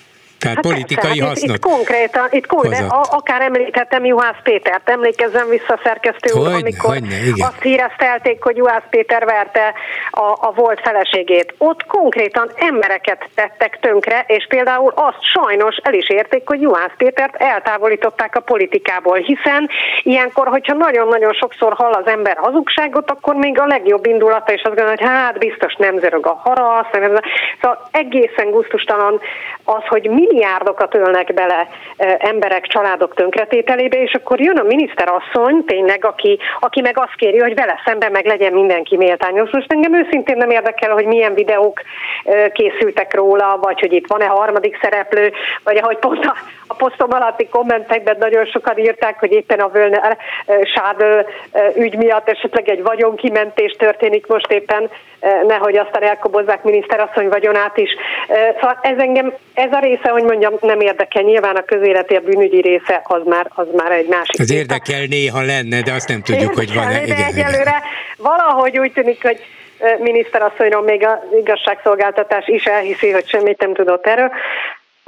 De, de szóval ez, ez, amit ők művelnek, mindenki más, és nem is csak politikusokkal, szóval tudunk újságírókról is, nyilván itt most neveket nem mondhatunk, de tudunk civil szereplőkről, akiket kompletten tönkretettek, és a családjukat szétrombolták. Szóval én azt is üzentem ebben a Facebook posztban Varga Juditnak, hogy tessék kiszállni mindenkinek a magánéletéből, a családjából, a hálószobájából, fejezzék be ezeket az aljas üldözéseket, minden más esetben nem tudjuk tiszteletben tartani azt a kérést, amit ő megfogalmazott a saját családjával szemben.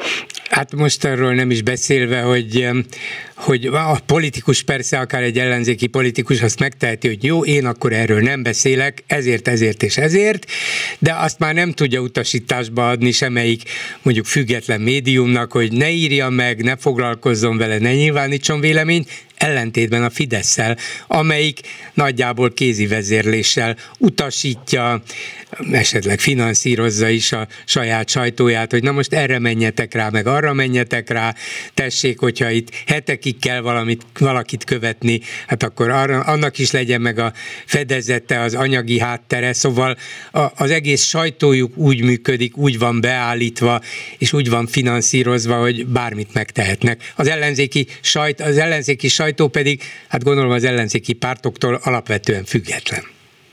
Hát ez így van, hát a, a, az ellenzéki pártoknak semmi, semmi köze nincsen, sem finanszírozásilag, sem máshogy személyi kötődésben sem a független sajtóhoz. Nem is tudjuk irányítani, hát nem véletlen az, hogy teljesen jogosan, akár napi szinten is velünk szemben is megfogalmaznak konkrét kritikákat, hogyha valaki hibázott, vagy valaki nem úgy jár el, ahogy az a törvényeknek, vagy a közerkösnek megfelelő. Ugyanezt valóban, ahogy ön is fogalmazott, nem mondhatjuk el a Rogán Orbán Antal által irányított több mint 400 sajtóorgánumra, ugye a MediaWorks ne, nem 576, nehogy, nehogy már itt csökkentsük a számukat, mintha 576-ra emlékeznék. Aztán hát, az összes többiről. Lehet, hogy én vagyok nem lemaradva. Ez az, meg különben is osztódással szaporodnak, szóval lehet, így hogy 576 van, volt, de most még sokkal több van. Így van, hát én emlékszem saját példámból is, amikor rólam elkezdték tényleg egészen hihetetlen és abszurd módon ezt a CIA-s dolgot terjeszteni, akkor hogy, hogy nem, pont ugyanaznap pont minden online és papír alapú újságnak is egyszerre ugyanaz az újságcím jutott eszébe, és pont ugyanazzal a címmel hozták le azt a, az engem lejáratni akaró cikket, amivel szerencsére beletört a bicskájuk, tehát miután nem igaz, ezért ezt, ezt úgy, úgy, úgy nehéz sokáig Egy ilyen ügyben például hát érdemes, az... egy ilyen ügyben érdemes például bírósághoz fordulni? Mert azért elég aljas vád, és, és az embert politikailag ki is készítheti, de érdemes ezt jogi útra terelni? Hát az olyat érdemes, ami, ami szóval ez annyira nevetséges volt, hogy, hogy, hogy én nem is fordultam a bírósághoz ezzel kapcsolatban, illetve volt olyan konkrét állítás, amivel igen, és most nem is emlékszem pontosan, hogy hol tart ez az ügy, de volt, vannak olyan állítások, ami, amikkel például, vagy pedig olyan becsületsértés, ami, amivel bírósághoz fordultam, hát például amikor ugye Szikszai Péter, Cummer Fülöp álnéven írt Magyar Nemzetben rólam egy, egy nagyon alpári cikket, de volt olyan, hogy például Bús Balázs ugye engem perelt be azért, mert szerinte hamis állítást tettem, az mind a kettőt megnyertem ebben az ügyben, hát kiderült, hogy ő volt az, aki valóban nem a törvényeknek megfelelően járt el, szóval, hogy nem, nem, most már sajnos egyre gyakoribb ez a, ez a pereskedés is, mert tehát Rogán Antal gépezete azt elérte, hogy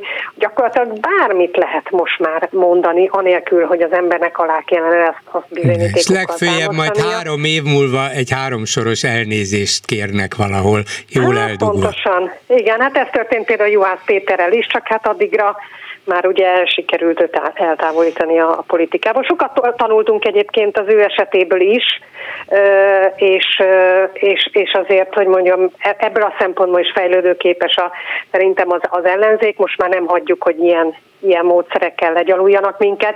Meg egyébként a sajtó, tehát a független sajtó és a nyilvánosság is tanult ezekből az esetekből, hogy, hogy nem hiszi el. Ugye akkor, akkor még annyira hihetetlen volt, hogy, hogy ennyire hazug és aljas állításokat tegyen valaki, hogy egyszer senki nem merte azt elhinni, hogy ezt megmeríteni, anélkül, hogy igaz lenne.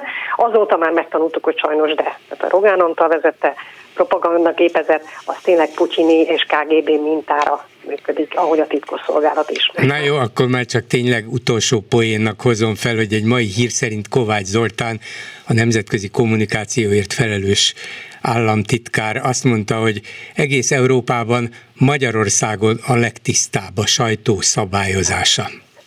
Igen. Igen. Hát ez, ez se hisszük el, ez se hisszük el, hogy ilyen elhangozhat, és mégis. Köszönöm van, szépen igen. Szabó Tímeának, minden jót, viszont hallásra. Köszönöm, viszont hallásra. Háló, jó napot kívánok. Jó napot kívánok, üdvözlöm Bolgár úr. Parancsoljon. Köszönöm szépen a lehetőséget, hogy ismét betelefonálhatok a műsorba. Csak egy pár megjegyzésem lenne a, a Gulyás Gergelynek a fantasztikus megszólalásához kapcsolódóan.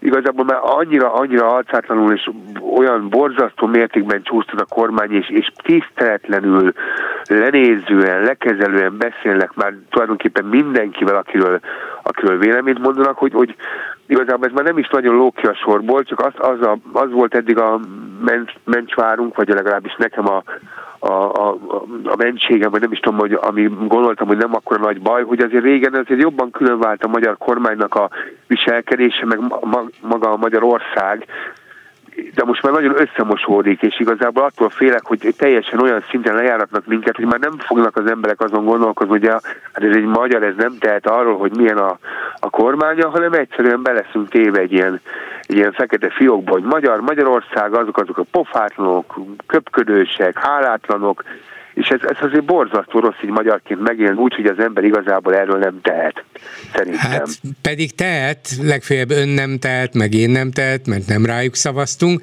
de ha egyszer a választók 53%-a ezt a Fidesz szavazta meg ezt az Orbánt, akkor, akkor azt mondhatják nyugaton, meg bárhol máshol, hogy tehettek igen. róla. Igen.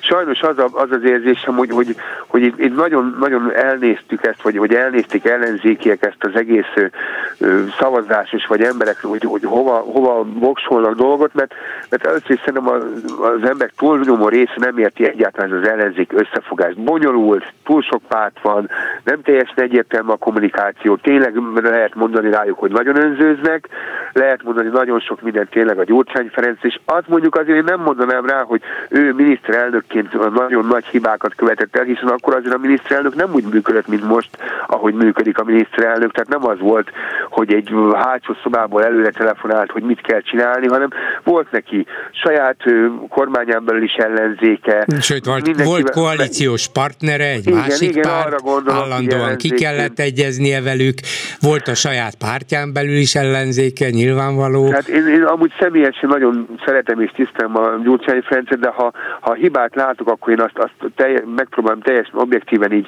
így kvázi magamban neki fölróni, de, de ebben a dologban én nem látom hogy igazából hibásnak. Itt az embereknek a vaskalposságát, meg a szüklátókörűségét látom azon, hogy, hogy egyszerűen nem tudom azt elképzelni, hogy ha, ha van egy, egy, egy nagyon-nagyon rossz dolog, ami, ami teljesen tönkretesz minket, hogy a, annak az ellentétét, még akkor is, ha nem tökéletes, hogy nem azt választanám. És itt, és itt ez egy szőrszálhasogatásnak tartom az összes többi dolgot, amikor például olyanokat látok a Youtube-on, hogy a Litkai Gergely, ez a humorista, elmegy a fertőtő partjára, és az embernek a szíve megszakad, hogy mit műveltek ott több, több milliárd forintból. És az emberek túlnyomó része nem tudja ezt, vagy csak legyimszál, vagy amit korábban hallgattam itt a műsorban riportot, hogy, hogy Balaton hogy így óriási épületet fölhúznak az embereknek a pofájába, és hát e, egyszerűen azt gondolom az ember, hogy aligán nem lesz olyan ember, aki a Fideszre szavaz, meg egyáltalán más ilyen Balatonparti városokban sem, és ha már csak azonnak a lakosságát összeadjuk, az már egy jó kis bázis, de valószínűleg mégis van aligán Így van, Fidesz biztos, szavazó, biztos, aki, biztos. Akit, akit viszont valószínűleg baromira megtévedt a propaganda, mert, mert egyszerűen én megmondom őszintén, nagyon sokat nézek tévét a szabadidőmben. Legtöbbször nem a, a fő kereskedelmi csatornákat nézem, hanem amiken filmek, sorozatok, ilyen vacakok mennek, mindegy. És akkor ott, ott egy-egy szünetben, mondjuk egy, egy, egy ilyen poáró nyomozós filmnek a szünetében megkapja az ember három percben mondjuk a Marsianikótól, vagy egy másik kedves kolléganőtől, ugye, ugye az egész Orbán rendszernek az eszenciáját, három mondatot, amivel itt pontosan az embereknek az agyát ki lehet mosni. És igazából ez annyira jól működik valószínűleg, amikor itt felugrik egy hirdetés a Youtube-on, felugrik egy hirdetés a, a kedvenc sorozat közben az embernek, hogy úgy, úgy 50-szer elmondják egy délután alatt, hogy Magyarország ilyen szuper, olyan szuper, és, és vedd észre igenis, hogy, hogy a valósággal szemben ezt hidd el, és ez úgy látszik működik. Csak Nem erre nem tudom, az, az a baj, hogy nem látom az ellenzéknek az, a, a, az ellenszerét, hogy ők mit tudnak erre kitalálni, ugye média felületük nem nagyon van, csak a személyes kontaktusokat tudom mondani, mert én például hallgattam a, a Jaj, jaj, most gyorsnak akartam mondani a MSZP-s... Kunhalmi Ágnes? Kunhalmi Ágnes, hogy én azt mennyire imádom azt a nőt, hogy milyen ügyes talpra esett, hogy amúgy is nagyon csinos, és hogy, hogy csak kevés. Tehát, hogy száz Kunhalmi Ágnes kéne, meg száz másik olyan talpra esett erős dolgozó ö, ellenzéki politikus, aki nem, a, nem az apróságokon akad föl. Például azt nem értem, hogy ő mikor mondja, hogy így a DK nagyon húzza az időt, hogy, hogy nincs olyan viszonyban, hogy oda telefonáljon mondjuk a Gyurcsány Ferencnek, és megkérdezze tőle, hogy ne haragudj Ferenc, hát ez nem tesz jót nekünk, miért csinálod, és biztos tudna ráadni egy, egy választ. Hát, hogy mit gondol, hogy ez nagyon abszurd feltételezés? Nem, nem abszurd, meg ez volna a magától értetődő, és el is tudom képzelni, hogy, hogy beszéltek ők egymással, csak lehet, hogy az volt a válasz, hogy Hát nem, nem most, nem így, nem ezen az alapon, hanem várjunk ezzel még, kedves Ági, értem a probléma, de mi másképp látjuk, hát lehet ez diplomatikusan elhúzni, úgy, hogy a végeredmény ugyanaz, nem? Hát igen, igen, csak ezt, ezt azért, hogy mondjam, ezt nem érteném, mert a, elég gyakorlatilag emberek tartottam a Gyurcsány Ferencet, azt gondolom, hogy így talán őnek is az az érdek, hogy megszűnjön ez a rendszer, mert úgy, úgy az, az ember, biztos, az csak, csak kéri, amikor igen, az biztos, hogy ez az érdeke, hogy szűnjön meg ez a rendszer, még ha vannak is olyan rossz indulatú feltételezések, hogy Gyurcsány lényegében csak azt akarja, hogy ő legyen állandóan a, az Orbán ellenpárja, és neki ez megfelel ez a mostani helyzet. Meg nem, nem. lenne, amikor mocskolják, nem, hát persze, persze nagyon nem, logikus, igen. Nem, nem, nem, de az, abban valószínűleg hisz, hogy hát ha nem ment ez az együttműködés sok ok miatt, akkor majd megcsináljuk azt, hogy egy nagy pártot kreálunk, hozunk létre az ellenzéki oldalon. Végül is Orbán is ezt csinálta. Egymás után olvasztotta be Igen. a jobboldali pártokat a Fideszbe, és sikerült neki. Hát valószínűleg ez van Gyurcsány fejében. Igen, egyébként ez elképzelhető, mert amúgy nem olyan egyszerű szerintem egy ilyen sokpárti együttműködést kialakítani, tehát ez innen a fotelból ülve ez olyan könnyűnek tűnik, hogy tévén nézzük, hogy vitatkoznak, hogy miért nem egyeznek meg, de hát valószínűleg ez a politikában is sokkal nehezebb, csak egyet szeretnék még mondani, aztán hagyom, hogy a következő telefonálás betelefonálom, hogy, hogy én elég sok helyen járok, és elég sok emberrel beszélgetek, és elég sok mindent látok, és néha úgy, úgy, úgy szíven ütnek bizonyos dolgok, és, és persze tudom, hogy volt itt borzasztó sok stadionépítés, meg Fudan Egyetem, meg Parks, meg Fertőtó, meg Balatoni óriás panziók, meg belvárosi szörnyű építkezések, meg ilyesmit, de nem tudom, hogy például az hány ember tudja, vagy hány ember van azzal tisztában, hogy, hogy amúgy mik épülnek a városban, Citadellában, vagy hogy hogy mennek a dolgok. Én valamelyik nap voltam fel a Citadellánál, hát én majdnem szívrohamot kaptam, és amúgy nem volt a Citadella nekem egy nagy kedvencem, mert azért az utóbbi időben én nem tudtam oda följárkálni, vagy nem volt rá időm, és volt egy időszak, amikor nem is volt teljesen tanácsos, mert egy ilyen szűkkörű elitnek volt az ott a játszótere, ott igen, az, a, igen, az a Citadella környéke, de én most valamelyik nap egy, egy múlt héten, vagy az előtte való héten nem emlékszem, pontosan voltam fönt egy más ügyből kifolyólag, és akkor láttam, hogy ott egy borzasztó nagyszabású építkezés folyik ott a Citadellánál. Ott tulajdonképpen már félbevágták, már kibelezték, már bontják, már ott futkosnak ezek a mindenféle figurák, tornacipőben, sisak nélkül, mit a, tök mindegy, és szedik szét, és milliárdokért gondolom én. Tehát, Aha, tí, tíz milliárdokra satszolja inkább, nem milliárdokra. Hát igen, tíz, és ugye egy normál hétköznapi ember, aki egy, egy jó nagyot kolcsol a söréből, és így otthon nyugtázza így a, így a film reklámjában, hogy így szuper Magyarország, mert családbarát, mert hát láttam egy olyan műsort, azt nem is tudom, bolgár úr találkozott ezzel, ez a kincsen. Van egy ilyen alapítvány, hogy valami kincsen, valami családokért küzdenek valami nagyon nagy elánnal, és őnekik volt a riportfilmük bevágja mhm. valamelyik nap az ATV-n a, az egyik műsorban, hogy, hogy elmondták pár szóban, hogy mennyire csodálatos itt Magyarországon az összes családnak a mindenféle helyzete, és így én nem, én nem azt mondom, hogy ez, ez egy normál ember ezért ezt vágja, hogy ez nem frankó, de valami hasonló propagandát ki kéne találni. És, és nem, például Bolgár úr tudott erről a citadellás dologról? A citadelláról tudok, de nem láttam. A Várnegyedeben viszont nem csak láttam, és nem csak tudok róla, de ott 100 milliárdok folynak el arra, hogy fölépítsenek egy 120 évvel ezelőtti világot vasbetonból, igen. építészetileg, művészettörténetileg jelentéktelen vagy másodlagos dolgokat, fölhúznak igazi funkció nélkül óriási épületeket, tele van daruval a várnegyed, hát erre, erre folynak el a száz és száz milliárdok. Igen, és amikor tényleg van, most nem nagyon, nagyon kisarkítva mondom, tényleg a, amikor itt, itt már az utolsó jajkiáltás van a pedagógusoknak, az utolsó jajkiáltás az egészségügynek, az utolsó jajkiáltás a keres kereskedelemnek, akkor, akkor, akkor nem tudom, hogy, hogy tényleg, hogy ezt, ezt hogy lehet ezt megmagyarázni, hogy hogy lehet ezen e, ilyen egyszerűen túllépni, és azon túl, hogy így ezt nem is tartom teljesen etikusnak, hogy mondjuk egy, egy citadellának azt a műemlék részét, vagy az régi részét csak úgy így önhatalmulag elkezdjék szétbontani, és építsenek akkor egy akármit, aztán amit az akármit majd valaki fogja üzemeltetni, pont úgy, hogy nem fog oda jutni normál pesti ember, vagy budai, mint eddig, ezután sem, és hogy, hogy, hogy ezek nem tudom, de olyan, olyan visszacsinálhatatlanok, olyan visszafordíthatatlanok nekem, és ezeket azért én, én még akkor is, ha Orbán Viktor annyira nagyon szereti az országot, és nagyon magabiztos ezekben a dolgokban, akkor is ez, azért ezt, ezt nem lenne szabad megcsinálni, legalább a környezetében lévőknek nem lenne szabad ezt hagyniuk. És ezért ezt, amikor egy, egy építésvezető jön oda, és azt, azt mondja nekem azt ott az építkezés, hogy hát azt, hogy ez jól kibeleztük, ez pofátlanság, és persze hát az a munka, oda kell menni, meg kell csinálnia, de, de, de nem, nem igazán. Ő, ő aztán végképp nem tiltakozhat ellene. Nem tiltakozhat, igen, igen, igen, igen. Igen, hát azért mondom, vasbetőnből épít építik újjá az országot, a régi Magyarországot is, az általuk kedvelt régi Magyarországot is vasbetonból építik újjá, és hát az, akkor az újakról, ha már stadionokat említett, megyek át a Dunán többször is, és este nagyon szép fényeket kapott az új atlétikai stadion. Azt kell mondanom, hogy egy-két kilométerről nézve nagyon látványos. Azt mondom, hogy hm, lehet, hogy van is ebben valami, hogy milyen szép, érdekes építészeti lezárása ott Dél-Budapestnek a, igen, a Dunán. Igen igen, csak arra is gondolok közben, hogy ez legalább minimum 250 milliárd forint, amit a nyári atlétikai világbajnokságon kívül soha semmire nem fognak tudni kihasználni. Vagyis teljesen értelmetlen, lehet, hogy szép egy pillanatra, ez legalább mondjuk építészetileg valamit jelent, de hát ennél aztán sokkal értelmesebb dolgokra kellett volna költeni. Igen, igen, sajnos. Hát ez Na, megy. Hát nagyon szépen ez köszönöm, megy. köszönöm hogy, szépen. és további minden jót Viszont hallásra. Viszont hallásra.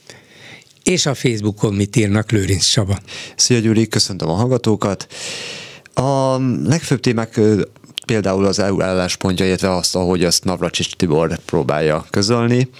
Sajnos az EU álláspontja megváltozott, bekeményítenek. Ezt tegnap Navracsics megint érezhette. Semmilyen áltatás nem fog menni. A hetes cikkely az asztalon van, megvonják a szavazati jogot elég hamar. Én azért összeszámoltam, hogy körülbelül hányszor ígérte azt Navracsics hogy jönni fognak a pénzek, és hogy milyen időben tolódtak ezek el. Én a teljesség igénye nélkül hét alkalmat számoltam össze. Áj, hm. De hát Navracsics optimizmusán ez nem változtat, ő a kormány optimista embere, most is mondta, hogy május-júniusra már valószínűleg jóvá hagyják, és akkor nyára jöhet a pénz. Hát minden valószínűség szerint akár már nyára is, magyarán majd akkor, majd, majd jön a nyolcadik. HHL, azaz hiszem, ha látom. Az, az, az érdekes, hogy Gulyás Gergely fényévekkel intelligensebb és okosabb, mint Orbán, így egy másik kommentelő. Nem, nem, ez biztos nem igaz. Ha... Csendesebb, mérsékeltebb. De ha ilyeneket beszél, amikor tudnia kell, hogy még az ő életében meg fog dőlni az a rendszer, nagyon reménykedő gondolat, vajon mi lehet Gulyás B terve az Orbán utáni időkre? Nem fél attól, hogy őt is számon kérik? Nem. Nem, ez, ez elég, ez elég, elég Nem. valószínű. De hogy ettől függetlenül hogy, hogy mondhat ilyet egy, egy se, bárki, de ráadásul még egy Gulyás Gergely, hogy magyar ellenes fai alapú bosszú Brüsszelben, hát ez, ez, ez egészen hihetetlen. Számomra ez pedig már kimeríti a diplomáciai baklövés fogalmát. Hát nem is tudom, miért nevezni. A diplomáciai baklövés lenne, azt mondanám, hogy olyat el lehet követni. De hát ez egy szánt szándékkal, előre megfontolt szándékkal elkövetett gyalázat, amit egyszerűen nem volna szabad megengednie magának senkinek, hát még a kormány legmérsékeltebbnek tartott minden szerint, de egyiknek se. Az, az egyiknek azért nem, mert szélsőséges, a másiknak azért nem, mert nem annyira. Hát ilyet nem lehet mondani, és nyugodtan mondják. Erre a magyarok elleni, mondhatjuk faj alapú bosszúra én is felkaptam a fejem. Visszajátszottam, jól hallottam. Erasmus és fai alapú bosszú kettőnk, Gulyás és jó magam közül nem én hűltem meg, mondta le a Igen, most csak úgy kérdezem, hogy a magyar faj és mondjuk a cseh faj között mi a különbség? Mert ugye a csehek is ellenünk vannak ilyen dolgokban, ők is megszavazták, meg a németek is, meg a hollandok is, meg a svédek is, meg a finnek is, a rokonaink, bár Orbánék szerint talán már nem annyira, fai alapú, hát tényleg nem tudják, mit beszélnek, de tudják, tudják. Nekem az a nagy kérdésem, hogy nem úgy van a dolog, hogy egy faj van az ember? Az is úgy van, de hogyha ezen belül megnézzük, hogy vannak különböző fajta emberek, különböző származású, különböző bőrszínű emberek, igen, igen, de speciál semmelyik alapon nem lehet azt mondani, nem lehet ezt a kifejezést használni. Egyszerűen lehetetlen, tilos. Orbánék most változtatják meg a választási rendszert, fogalmazott egy kommentelő, Nemzeti konzultáció alapú a chatbottal. Ez nem egészen értettem, hogy mit akart vele kifejezni, de valószínűleg arra gondolt, hogy a chatbotokra bízzák majd a szavazások és az X behúzását valamilyen módon. Ja, helyettünk is a mesteri, mesterséges intelligencia igen, fog szavazni, de jó lesz. Igen, de az az igazság, hogy választ... kell menni választani.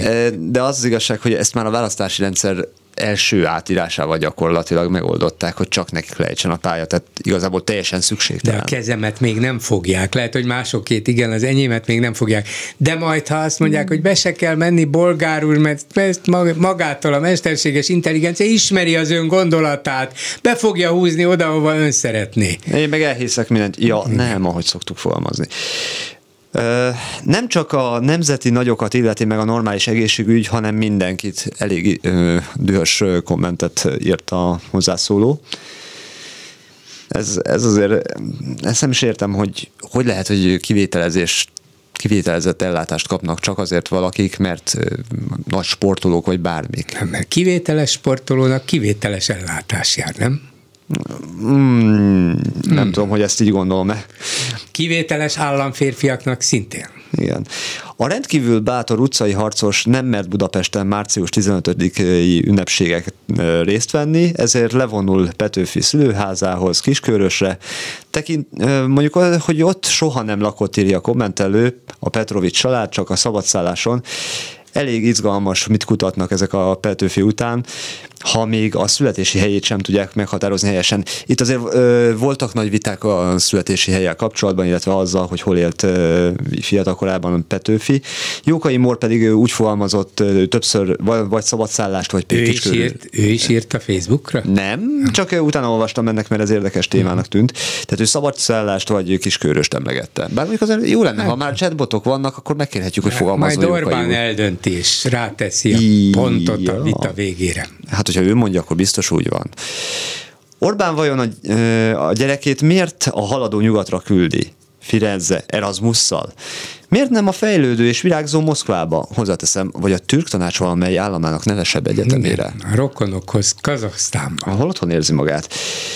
Úgy öldözik a magyart, hogy, a, hogy Orbán Torinóban mer barangolni, annál is inkább, hogy Stefano Bottoni szerint ugye Firenzében a lányát látogatta meg, tehát ezek érdekes kérdések.